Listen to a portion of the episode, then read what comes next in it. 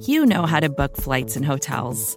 All you're missing is a tool to help you plan that unbelievable travel experience. That's why you need Viator. Book guided tours, excursions, and more in one place. There are over 300,000 travel experiences to choose from, so you can find something for everyone. And Viator offers free cancellation and 24 7 customer support for worry free travel. Download the Viator app now and use code Viator10 for 10% off your first booking in the app. Find travel experiences for you. Do more with Viator.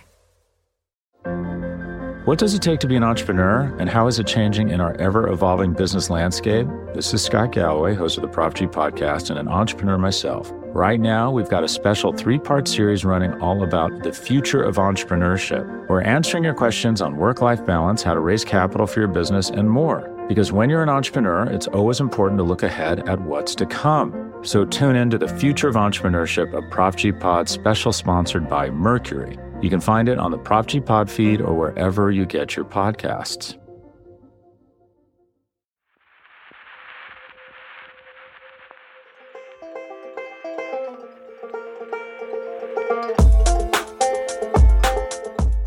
From Cafe and the Vox Media Podcast Network, this is Now and Then. I'm Heather Cox Richardson. And I'm Joanne Freeman. Today we're going to talk about a topic that I'm guessing many people listening have some connection to, possibly because of the pandemic. And the topic is pets. In some ways, given the pandemic, we've seen a shift in the way people are interacting with pets, the percentage of people who have pets.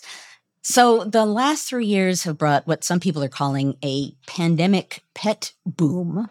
Apparently, more than 23 million American households, nearly one in five nationwide, adopted a pet during the pandemic, according to the ASPCA, the American Society for the Prevention of Cruelty to Animals. And I am one of them. I have my parakeet, Newbie the history bird, who I got towards the beginning of the pandemic. I did not realize Newbie was a pandemic bird. Newbie was a pandemic bird, but he was a rescue pandemic bird. He was found in Central Park, first September of the pandemic. Who knew? I feel like he's been with us forever. Because he's part of the gang. That's right. At any rate, pets are a thing that many people have been thinking about, particularly me. Ways in which people have owned animals and treated them as pets or not treated them as pets, and what that suggests about how we see ourselves, how we see society, and how we think about economics. And that always surprises me because when you and I talk so much on this show about democracy and about the ways in which democracy intersects with the economy and with jobs and all the sorts of things we talk about, one of the things that strikes me as we're talking about pets that we tend to focus on government and paperwork and banks and labor. And the reality is that animals play a huge part in American society and in American history and in the American economy. So, one of the things that jumps out in this present moment with pandemic pets is that the average household spending on pets rose significantly between 2013 and 2021. In 2013, families spent about $460 on their pets, and that rose to 770 in 2021.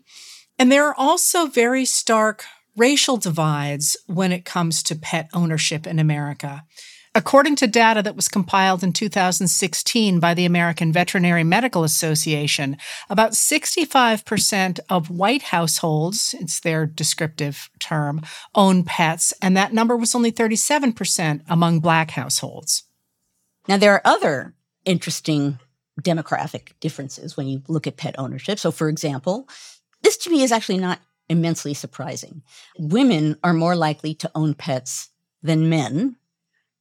These next couple are interesting. Republicans are more likely to own pets than independents or Democrats. I have no understanding of that, but it's fascinating. Another interesting demographic there was just that Americans with higher levels of education are less likely to own pets than Americans with lower levels of education. I don't know what that means, and I won't take that personally. It might have something to do with working hours and travel. Mm-hmm. But what's interesting about the pandemic pet boom is that almost every age group has seen a significant increase in pet ownership. particularly young couples in their 20s and 30s have been a huge driving force behind the pandemic pet boom.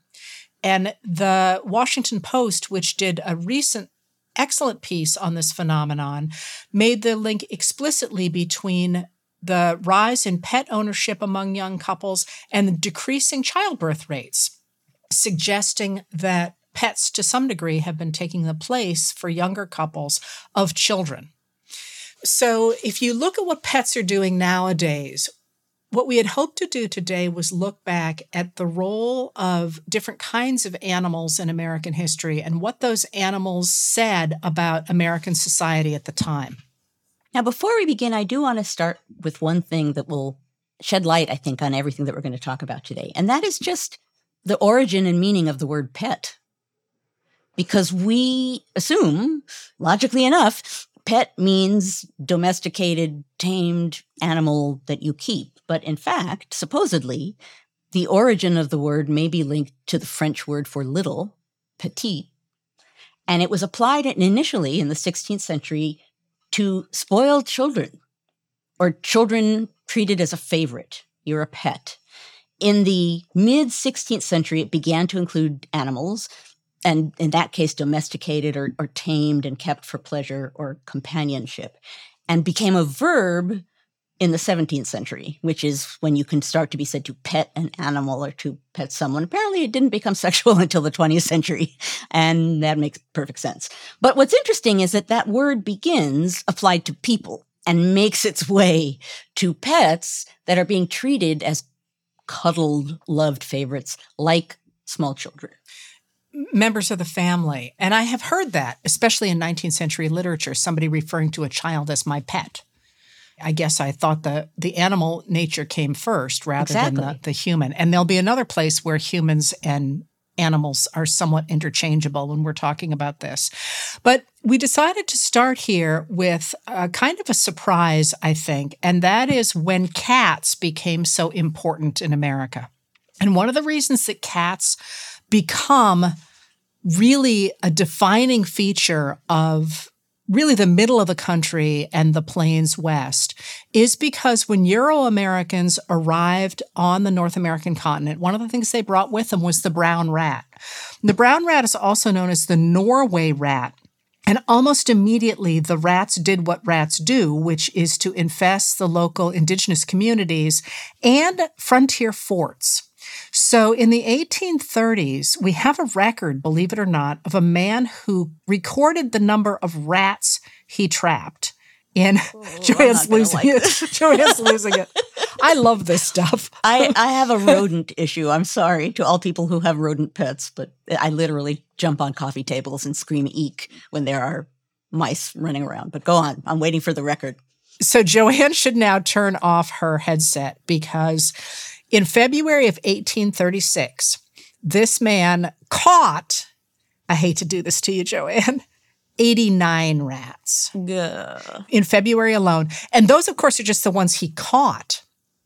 So what happens is that the rats start to make their way across the West they decimate the food supplies. You know, there's this army essentially of rats coming and eating food. And one military leader in the American West complained that every day rats ate five bushels of the corn supply in his fort. And they tunneled underneath the man made structures, which collapsed. So, so everything from the earth lodges built by the Mandans to military forts are constantly being undermined by these rat tunnels. So once you have this infestation of rats, especially in the plains, that puts an incredible premium on cats. Because if you have a cat, it literally makes the difference between whether or not you're going to be able to survive in this Western environment on the plains, especially, or whether you're going to fail because you're going to lose your entire food supply. Which raises an interesting theme, which is pets, on the one hand, are companionship and they become members of the family, but in many, many ways, and particularly in their history, they're tied in with need. So there's some reason we take in a pet, but sometimes that starts with an animal that is needed and then become seen as a member of the family. And I think cats is a great example of that. They were desperately needed. They also become what we now would understand to be a pet very much something that was needed and then that's going to become part of the family so in arizona territory in the, the middle of the 19th century the price for a cat was $10 which is pretty hefty yeah well the average monthly wage for a laborer was only 20 so basically half a month's salary for a cat and back east in the 19th century, people started to collect the vagrant cats, especially in urban areas, and sell them out west. There's actually a trade in cats going west. Can you imagine? It's almost like a cat. Oh, I can't believe I'm going to do this. It's almost like a cat toll drive. oh, man. I totally made that up. Just so you know, oh, I did oh, not man. plan that. I could see I could see the process in your brain as you stared at me. I have to say, I could see the wheels spinning on that one. Yes. So the St. Louis Dispatch catches on to the idea of these shipments of cats going west.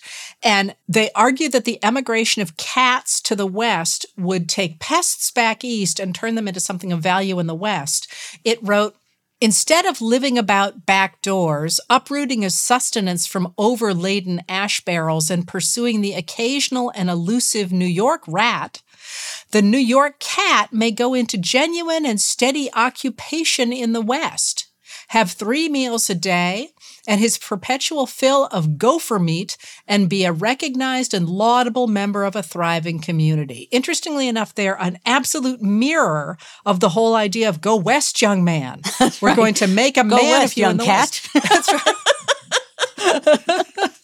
but the word there too uh, of a thriving community, right? The cats are going to become a member of a of a thriving community. That sort of anthropomorphizing of the cats that are on the frontier comes together in Laura Ingalls Wilder's cat Kitty, whom she talks about in Little Town on the Prairie. And Little Town on the Prairie was the seventh book of her mm, mostly autobiographical Little House on the Prairie series. And the, the section on Kitty is from their time in De Smet, what became South Dakota in 1881. It was then Dakota Territory. And Laura explains how Pa goes to town and brings home a kitten, and how Kitty, famously named, goes on to be a proper cat.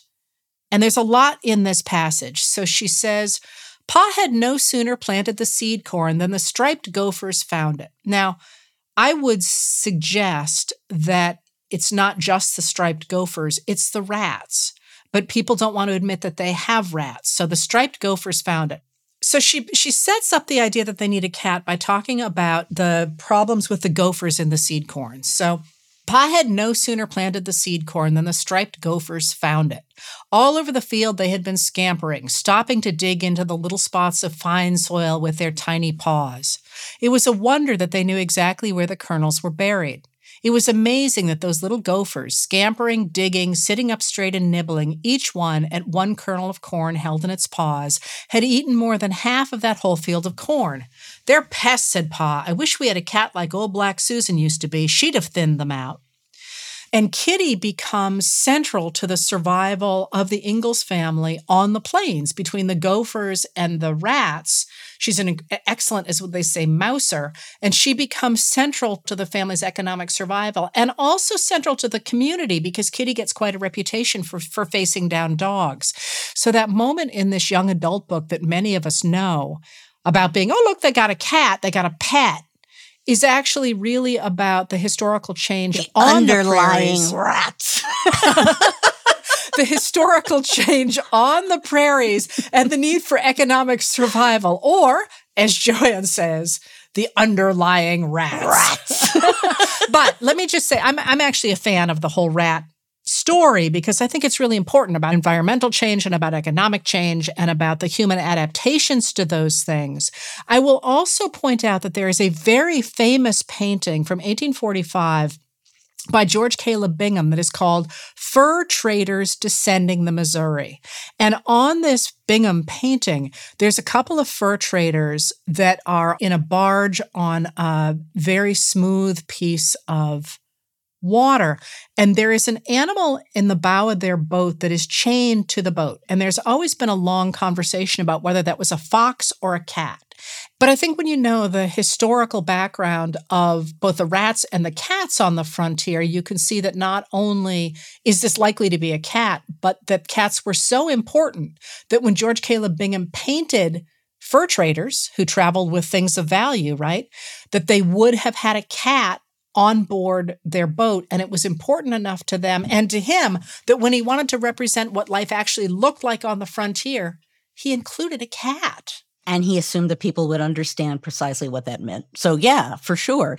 The gopher hunting Western cat became really a kind of fixture in American frontier literature. So, for example, in 1901, children's author Ruth Tangier Smith published a story in the Youth's Companion about a lazy California cat named, surprise, Tom, Tom the cat, who allowed his family's other cats to do all the work catching all of the little critters he was supposed to be catching. So this is from about Tom the cat. There are three other cats in the family to which Tom belongs, and they are all very smart. Perhaps that is the reason why Tom is so lazy. He thinks the other cats catch birds and gophers enough for four. While Graybeard, Dinah, and Snowball are off hunting, Tom lies asleep in the sun, but when they come back with a nice fat gopher or a tender blue jay, why am I reading this? Tom is very wide awake at once and claims his share of the feast with as much assurance as if he always did his share of the work. Okay, I just feel the need to weigh in because Graybeard, Dinah, and Snowball, I mean, I suppose in the modern day, those would be pretty typical pet names. But as far as names for pets, I looked up a handful when I knew we were going to do this episode because I just wanted to see are there names you would expect and names you wouldn't? And the answer is very historian like answer both. Particularly, I looked up pets of presidents. I just want to offer you a sampling, and you'll see what I mean by expected or not. I'm going to start with your favorite, Heather, Thomas Jefferson. Had a mockingbird named Dick. Dick the Mockingbird. You're killing me. I You're know. killing I, me. I, I saw you winced at Dick the Mockingbird just like I winced before at the 89 rats being killed. Madison, James Madison, somehow this seems appropriate for Madison, had a parrot named Federalist. Polly. Oh, Polly. sorry. Andrew Jackson had a parrot named Polly. this is one of my favorites. Apparently, George Washington was a dog person, had a lot of dogs, but there are two names of the dogs that stand out to me. He had a Dalmatian named Madame Moose. I don't know why. And he had a, a hound dog of sorts that he named Sweet Lips. I wish people could see the face that you just made. Millard Fillmore had ponies, two ponies named Mason and Dixon. JFK, uh, their family had a rabbit named Zsa Zsa. Wait, wait, wait, wait, wait. There was a big leap there from Millard Fillmore to JFK. I was picking greatest hits here. Teddy Roosevelt had a lot of pets. They had apparently a green snake among the huge zoo of pets that they kept. They had a green snake named Emily Spinach because supposedly Teddy Roosevelt's daughter said that the snake was as green as spinach and as thin as Aunt Emily. but what I kind of love about that, there's a whimsy to it. Who knew that Polly the parrot goes all the way back to the beginning of the Republic, if not before? But the the sort of sweetness and and, and whimsy of the names of these animals, again, kind of gets at the the mix of needed and practical and economic responsibility and members of the family.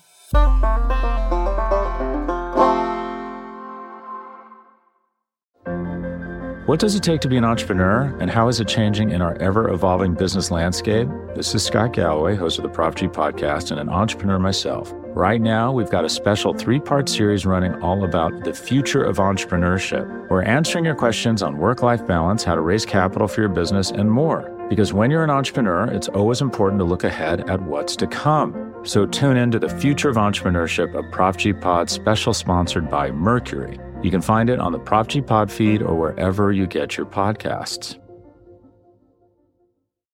When you need mealtime inspiration, it's worth shopping Kroger, where you'll find over 30,000 mouthwatering choices that excite your inner foodie. And no matter what tasty choice you make, you'll enjoy our everyday low prices, plus extra ways to save, like digital coupons worth over $600 each week. You can also save up to $1 off per gallon at the pump with fuel points. More savings and more inspiring flavors make shopping Kroger worth it every time. Kroger, fresh for everyone. Fuel restrictions apply.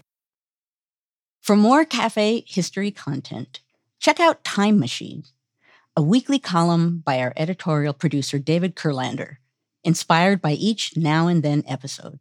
You can receive the Time Machine articles through the free Cafe Brief email. Sign up at cafe.com slash brief.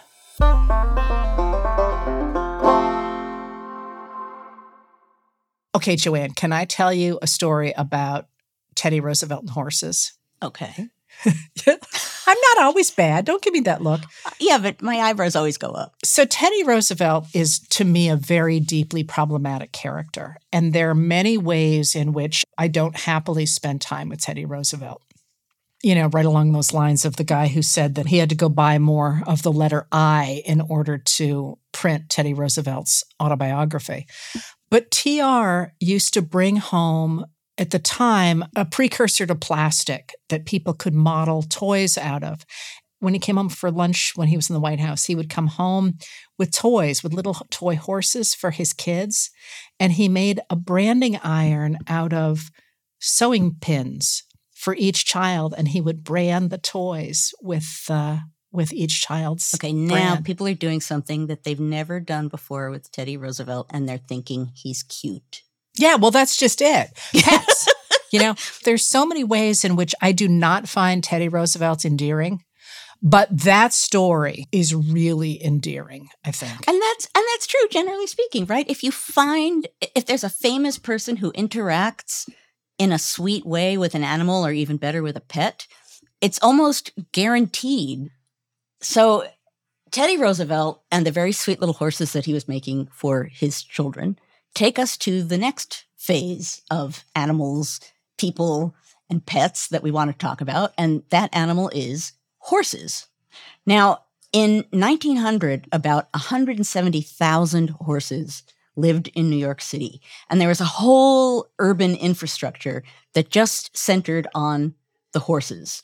In an 1880 survey, New York and Brooklyn were served by 427 blacksmith shops, 249 carriage and wagon enterprises, 262 wheelwright shops, and 290 establishments dealing in saddles and harnesses. That's that's quite something. And so think of what that looks like. That means there is horse manure all through the streets because that's how people are getting around. And one of the things that that's going to mean is it's going to restrict what ladies can do in the city. One of the things about women's dresses at the time and how much material there is in them is that it really confines them to be off the streets so they don't walk in the horse manure that's in the streets, along with all the other things that are in the streets as well. That's also a case of anything that you see in the 18th and a big chunk of the 19th century that is fluffy and white the purpose for it being fluffy and white is that it prevents the person wearing it from doing certain kinds of things. So, particularly for women, but men wearing white lace at their wrists, it's white because they don't have to do anything manual. They don't have to do anything that would get them dirty. So, the cities as we think of them nowadays, and as you as you think about the past, you often, I think, sanitize it of both the horse manure, but also the horses.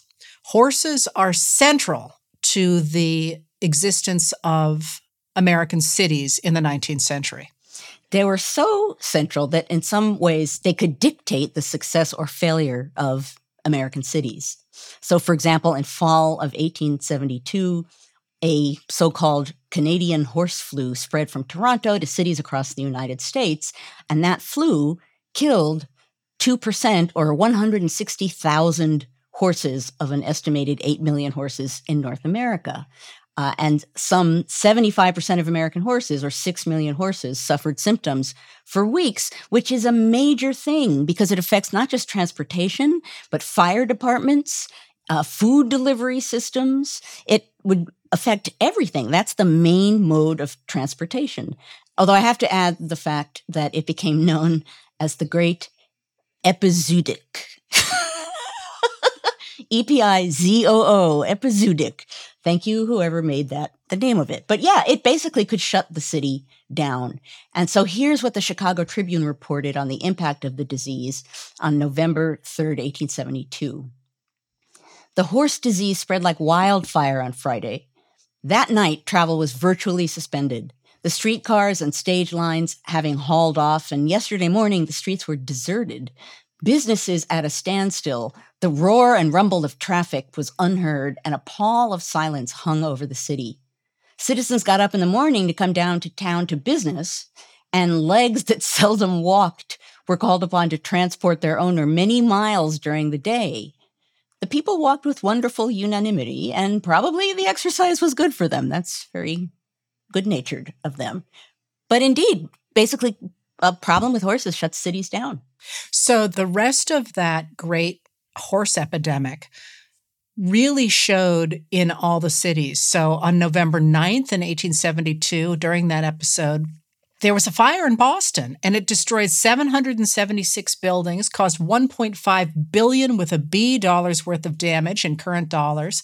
And one of the reasons it took off to the degree it did was because the Boston Fire Department couldn't use its horses couldn't get out the fire trucks. Uh, at the same time, and this is one of the things that I remember when I was reading about this for one of my books, was sanitation problems. Because with the death of so many horses, they, they couldn't really get rid of them all. The epidemic hits when it's still warm. And I mean, I'm not going to go into all the details of this, but you can imagine what it was like to have horses in the streets that couldn't Not be removed. alive, in, yeah. in part because because you didn't want to get your healthy horses near the sick horses. But when you're not worried about the horses in an epidemic, there was also the issue of the fact that horses produce a lot of waste. So in 1908, there are 120,000 horses in New York. They produced 60,000 gallons of urine and 2.5 million pounds of manure every day. So this is something you can use at cocktail parties. Did you know? In 1900, health officials in Rochester, New York, calculated that the city's 15,000 horses produced enough manure in a year to make a pile 175 feet high, covering an acre of ground and breeding. And this is important: 16 billion flies. It's a sanit- It's a huge sanitation huge. problem. Another thing, which is a problem even now in New York City, though obviously to a much, much lesser degree, has to do with the fact that just horses being on city streets were in danger. That they get killed in one way or another. And that kind of brutality led animal rights crusader Henry Bergh to found the American Society for the Prevention of Cruelty to Animals in 1866. And I have to say that, you know, there are far, far fewer horses here in New York City, but every now and again, you'll, and it always makes the news, you'll see some poor creature who has been worked to death, collapses on the street, is, is there surrounded by cars. And there are campaigns to stop this. Oddly enough, all of these centuries later, um, it's still a problem in New York City. So, Henry Bergh founds the American Society for the Prevention of Cruelty to Animals, the ASPCA, in 1866, in part because of the extraordinary cruelty to horses in the streets. Because, of course, this is where we get the idea of teamsters. They're whipping their horses. They're trying to get them to move quicker. They're they're pushing them in these mud laden streets and making life really miserable for a lot of them. And think about then the transition to automobiles which are, of course, first known as horseless carriages. And the very early ones do, in fact, look like horse carriages, but without the horse. And this makes so much more sense when you think about what urban areas looked like when there were thousands and thousands of horses in them and the manure and the urine and the, the sanitation issues and the flies and all the things they brought when there was an option to have, for example, the Model T Ford by 1908, there's enormous public pressure then to get behind the idea of automobiles rather than to continue to use horses with everything that they brought. So In 1892, when people are first beginning to recognize the potential for a horseless carriage, the U.S. Commissioner of Labor, a man named Carroll D. Wright, praised the idea of switching to some other form of transportation than horses. He said urban horse waste was dangerous. The presence, he said, of so many horses constantly moving through the streets is a very serious matter. The vitiation of the air by the presence of so many animals is alone a sufficient reason for their removal, while the clogged condition of the streets impedes business and involves the safety of life and limb. I mean, think about the problems we now have in urban areas with automobiles and the idea that they were a better alternative than horses is kind of a surprise when you look at it that way. I mean, it's interesting, and it really takes a moment to pause and consider what a major city would look like without horseless carriages, but just with horses. If you think about the traffic and the crowding and the muck and the people. It's a whole different conception, really, of a city. In some ways, similar because you have people crowding together in a space that perhaps isn't made to hold all those people, but it's a profoundly different sense of a city. And that's largely because of the presence of all of these animals. So in 1908, which is the same year that the Model T becomes available, a writer argued that horses should be banned in cities altogether. He said, This is not merely to reiterate the familiar assertion that we are entering the horseless age, nor to recite the advance of the automobile. It is to propose definitely that the time has come for sentiment and legislation to forbid the horse the use of our city streets.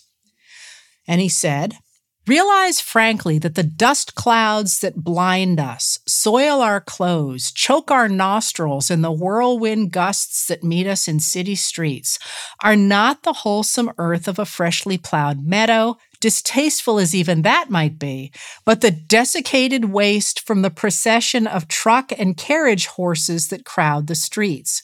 The presence of the horse in New York City is thus an economic burden an affront to cleanliness, and a terrible tax upon human life. And yet, of course, there were people who came forward and defended the presence of horses.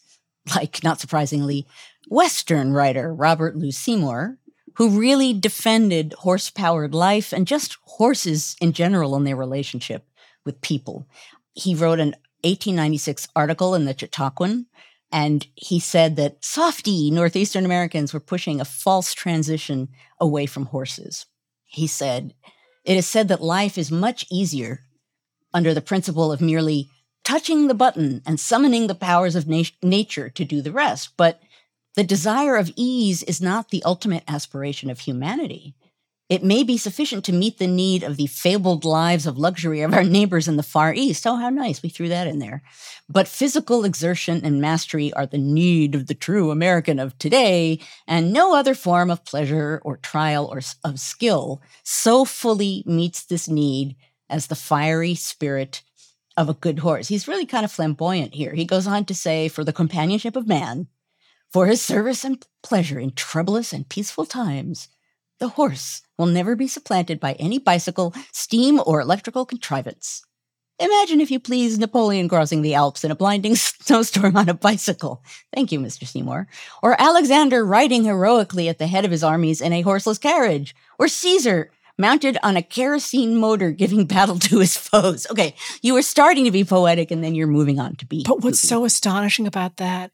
That is almost exactly two decades before World War I, which is going to be the first major war fought essentially entirely by modern transportation, railroads and tanks and and airplanes. And of course he can't see it yet. Right. Quite a moment. So, the end of the horse in urban areas and its meaning as the country transitioned to alternative forms of transportation brings another real change in America that has to do with a different kind of animal that is once again making an appearance in a lot of unexpected areas lately. Like Brooklyn. And that is the chicken. I like chickens which again is such a part of the American landscape and so incredibly important both socially and economically throughout our history. So the connection here between the horses and the chickens and this particular era is that as the United States entered World War I in 1917, the United States Department of Agriculture actually had an advertisement that said, Uncle Sam expects you to keep hens and raise chickens. So you didn't know Uncle Sam cared about chickens. Chickens are fascinating, and you will appreciate this, bird lover that you are. You know, they essentially eat bugs and grubs and worms, of course. It's sort of the detritus of little buggies around the yard, and they translate that into protein. Right. That's sort of this magical alchemy that makes a huge difference in people's diets. And when the food shortages happen at the beginning of World War I, not only in the US, but also as the United States is trying to supply the troops and to supply Belgium, having a protein sort of leap out of a bird is a really big deal. so the USDA says even the smallest backyard has room for a flock large enough to supply the house with eggs. The cost of maintaining such a flock is small. Table and kitchen waste provide much of the feed for the hens. They require little attention, only a few minutes a day. An interested child, old enough to take a little responsibility, can care for a few fowls as well as a grown person. Every backyard in the United States should contribute its share to the bumper crop of poultry and eggs in 1918. So the, the USDA is really pushing this here for the national good here's one of their little sort of slogany sayings start a flock. Uncle Sam's egg basket is low. Why not turn the scraps from your kitchen and the surplus from the garden into fresh eggs? And by the end of World War I, there were a number of towns in the United States that had pretty much become famous for their backyard chicken farms. So, for example, Petaluma, California, which is about 30 miles north of San Francisco, was particularly famous as a, as a kind of chicken paradise. When average egg prices increased from 30 to 46 cents in 1917, Petaluma became one of the wealthiest cities of its size in the country. By the 1930s, residents were known as Chickalumans. I don't know if I want to be called a Chickaluman. So we get to near World War II, and not surprisingly, we have a second USDA quest for homegrown eggs and chicken meat. Um, with red meat preferred for soldiers, the government at first instructs Americans to prioritize chicken as a source of protein. But by 1943, the US Army had pivoted to chicken and was burning through some 50 million pounds of poultry annually, including for Sunday chicken dinners and for use in soups in military hospitals. So now Americans are keeping chickens for their meat for their eggs and to share with Uncle Sam for the war effort. In February of 1943, Secretary of Agriculture Claude Wickard formally encouraged Americans to begin chicken farms in their backyards. He said, If the zoning laws don't interfere, many yards in towns or suburbs or even in the middle of cities are good places to raise poultry. I urge everyone who can to raise poultry this year, both for the eggs and the meat. So now we're really seeing a boom in chicken buying, chicken raising, the importance of chickens. The Wall Street Journal writes in 1943 the chick buying boom isn't limited to any one segment of the population.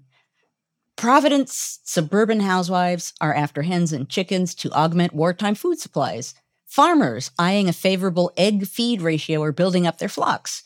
City people with just enough ground to build a two by four chicken coop are the most enthusiastic buyers of all, which has echoes today, of course. I hear all the time about, particularly in Brooklyn, people with chicken coops and New York City having new kinds of regulations because of all the people who want to be raising chickens. In April of 1943, going on with this, this chicken boom, the New York Times reported orders for chicks, swamp hatcheries. So many people want chickens. The piece in the New York Times included an interview with Paul Ives, the editor of poultry trade publication Cackle and Crow. I know it's a serious publication, but that's quite a title. And Ives declared that many Americans were switching out their Plymouth cars for Plymouth Rock chickens. He wrote, the chicken situation is hectic. It's that way all the way down the line from the biggest operators to the clerk who's converted half of his two car garage to a home for 12 Plymouth Rocks. And I think that the rise of chicken production in World War II is a number of things. It is partly about feeding troops during the war. It is partly because the idea of a chicken in every pot is the idea of wealth. After the Depression, when people were very short of food, the idea that you really could have a chicken in every pot is one that's very attractive to Americans. And there is also the idea of sort of home and family and going back to the country and having a having chickens. And this actually kind of also gets us back to pets because there are a lot of people, and I even today know one or two who they raise chickens, they raise them for the eggs more than anything else, but they also consider them pets of a sort. I would bet anyone could go on any form of social media and look up chickens, and you will find people talking about their favorite kind of chicken coop. And so, chickens, on the one hand, are economically important, militarily, in a sense, even important, are a kind of sign of independence that you can create your own food products, your own form of protein in one way or another. So they're kind of a source of, of power in addition to this kind of psychological wealth of a chicken in every pot. I will point out it's also the period when we when people really start developing the idea of chickens for recipes because previously the idea was really to focus on red meat so we get all kinds of new flavors coming in and even from other cultures coming in to to provide recipes for chickens and then interestingly enough and not surprisingly i think after world war ii the idea of people having their own chickens drops dramatically in the suburbs. Uh, people stop wanting to have their own chickens. They want things to be much more regulated. They want simply to be able to buy them. And we get instead the rise of the commercial egg industries, which really systematizes the whole thing and moves it out of the household. They don't want to have chickens anymore. They don't want to raise them. They want to be able to buy what they need meat and eggs. But they increasingly want pets. Pets. I knew you were going there. Yep, exactly. I'm going there. They want pets. They want animals inside. They want animals that they have more control over. They want companionship animals. They want pets. So you can see it's not a straight line, but you can see the evolution and the twists and turns of the evolution of the ways in which Americans have been dealing with domesticated animals in one way or another that have been fueling in one way or another growth in cities and, and war efforts and the ways in which eventually the convenience of being able to go out and buy chicken or buy eggs takes over the real popularity of having your own chicken coop and pets become a place where people can expend that kind of energy. And in a sense, although it's expensive, this gets us back to economics. Although it's expensive to keep a pet, and the health care of pets and the food of pets and all of that is a different kind of expense. I would say that pets, in one way or another, show people creating a sense of home and family and community in their house, which is probably particularly true, oddly enough, in cities where it's harder to be a pet. But you can see how the human relationship with animals really has defined what humans have accomplished and really how they interact with each other.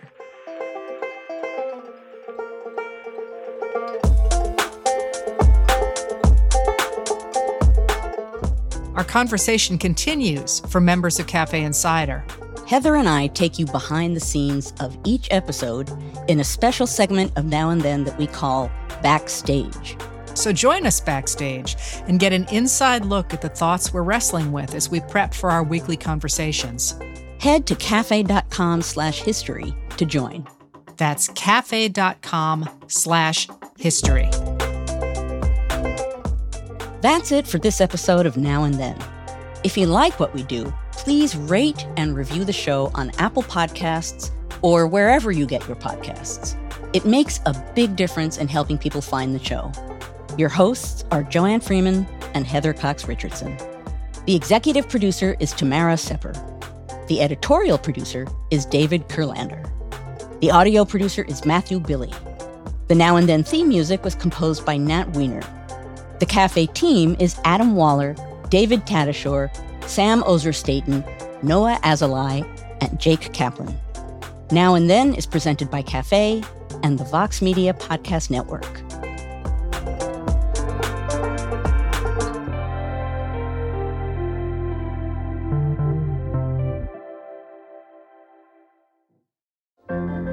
What does it take to be an entrepreneur, and how is it changing in our ever evolving business landscape? This is Scott Galloway, host of the Prop G podcast, and an entrepreneur myself. Right now, we've got a special three part series running all about the future of entrepreneurship. We're answering your questions on work life balance, how to raise capital for your business, and more. Because when you're an entrepreneur, it's always important to look ahead at what's to come. So tune in to the future of entrepreneurship, a Prop G Pod special sponsored by Mercury. You can find it on the Prop G Pod feed or wherever you get your podcasts.